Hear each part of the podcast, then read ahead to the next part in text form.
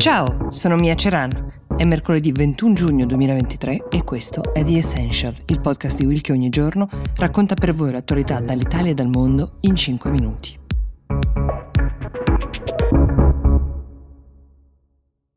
L'oppositore politico russo più famoso al mondo, Alexei Navalny, dovrà affrontare un nuovo processo e questa volta rischia una condanna che potrebbe prolungare la sua pena a un totale di 30 anni di carcere. Attualmente, come forse ricorderete, lui si trova già in prigione, ci sta dal 2021 e sta scontando una condanna a 12 anni per violazione della libertà condizionale, frode e oltraggio alla corte.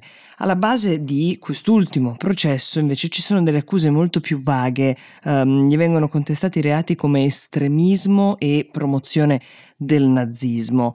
Le persone vicine a Navalny sostengono che queste accuse siano motivate da ragioni politiche e basta, ritengono che quest'ultimo processo sia solo un tentativo di farlo rimanere in carcere a vita e quindi liberarsi di un oppositore. Navalny è stato a lungo, eh, lo è tuttora, uno dei volti principali dell'opposizione russa, ha criticato apertamente il presidente Putin denunciando più volte la corruzione della sua presidenza. Una delle sue inchieste più celebri eh, riguarda l'uso di soldi pubblici per la costruzione della lussuosa villa di Putin sul Mar Nero. Era proprio anche grazie a rivelazioni come questa che Navalny era riuscito a mobilitare un gran numero di cittadini in tutta la Russia, aveva organizzato proteste contro il governo e si proponeva di fatto come un'alternativa alla leadership di Putin. Nel 2020, eh, forse ricorderete, lo abbiamo raccontato in questo podcast, era stato vittima di un avvelenamento mentre si trovava su un aereo diretto verso Mosca.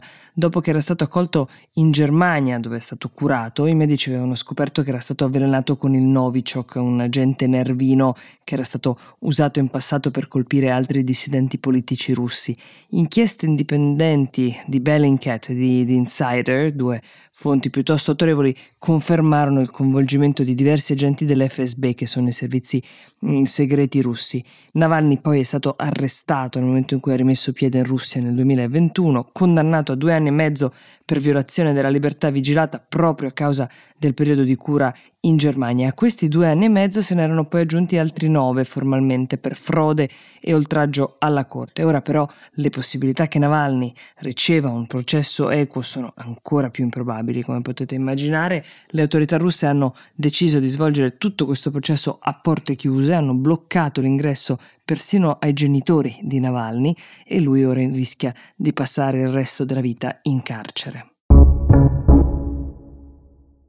Nel frattempo il Parlamento del Regno Unito ha approvato una serie di misure punitive nei confronti dell'ex primo ministro Boris Johnson, ve lo ricordate, eh, aveva mentito riguardo alle feste che si erano tenute a Downing Street, residenza del Premier, durante i lockdown, quelli imposti dallo stesso Boris Johnson nel 2020 e nel 2021. Questo scandalo era stato soprannominato Partygate, lo scorso luglio aveva contribuito alle dimissioni di Johnson, non era l'unico motivo, ma diciamo era piuttosto pesante da primo ministro e da leader del Partito Conservatore si era dimesso. Inizialmente aveva riferito al Parlamento che durante queste feste erano state adottate le misure sul distanziamento sociale previste dalle leggi anti-Covid. Faceva un po' ridere questa cosa che sì, avevo violato la legge ma mh, mm, ci tenevamo distanti. Però un rapporto che è stato redatto da una commissione indipendente della House of Commons ha dimostrato che no, nemmeno questo era vero. Johnson aveva mentito un'altra volta. Ci sono dei video pubblicati in questi giorni dai tabloidi inglesi inglesi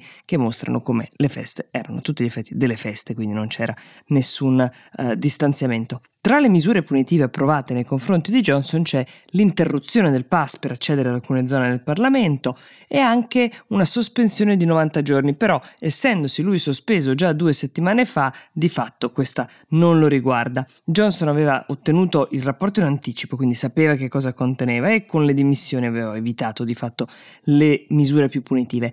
Ciononostante, durante il discorso per annunciare le proprie dimissioni, ha attaccato il comitato che si è occupato del rapporto dicendo che è saltato a conclusioni affrettate senza esaminare tutte le prove.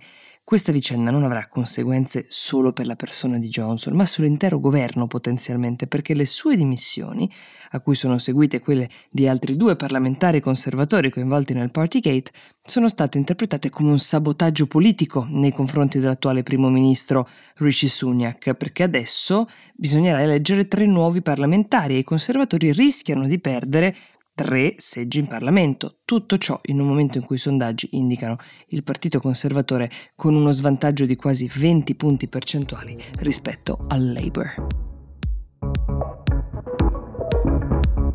The Essential per oggi si ferma qui, io vi do appuntamento a domani e vi auguro una buona giornata.